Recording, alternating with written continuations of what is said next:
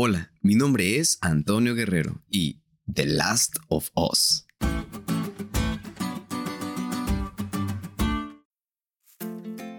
Quizá has escuchado este título. Es más, hasta quizá ya sabes de qué se trata. Si es así, no vayas a pensar que lo estamos promoviendo, mucho menos, sino que simplemente lo tomaremos de referencia para explicarte el estudio de hoy.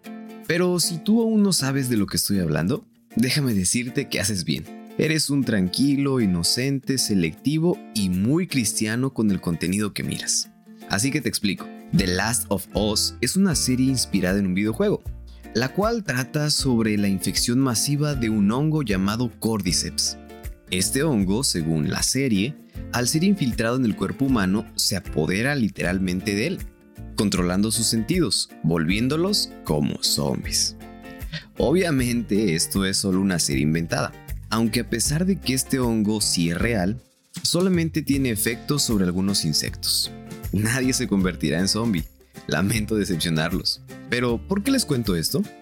Porque en el estudio de esta semana, y específicamente el de hoy, notamos algo a lo que se le parece a este hongo. El pecado se expresa de diversas maneras, pero una de las más peligrosas, que incluso estudiamos que fue el primer sentimiento posible para el surgimiento del mal, fue la codicia. La codicia tuvo un efecto sumamente terrible en la vida de Judas. Esta se implantó en sus acciones y pensamientos. Se convirtió en un hábito que intervenía en todo lo que él hacía. La codicia se apoderó de él, controlando sus sentidos, así como ese hongo del que les mencioné. Y aunque tuvo oportunidad de recibir a Cristo como su salvador personal, rehusó este don. No quiso someter a Cristo sus métodos y su voluntad. No practicó lo que contrariaba sus inclinaciones personales. Y por lo tanto, su espíritu muy avariento no fue corregido. Lo que podría haber vencido con el poder de Cristo, lo venció a él con resultados trágicos. Así que amigos, ¿cómo nos encontramos nosotros?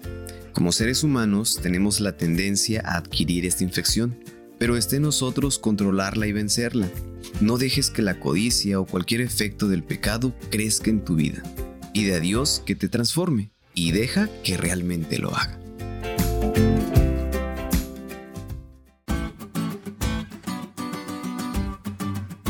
¿Te diste cuenta de lo cool que estuvo la lección? No te olvides de estudiarle y compartir este podcast con todos tus amigos. Es todo por hoy, pero mañana tendremos otra oportunidad de estudiar juntos.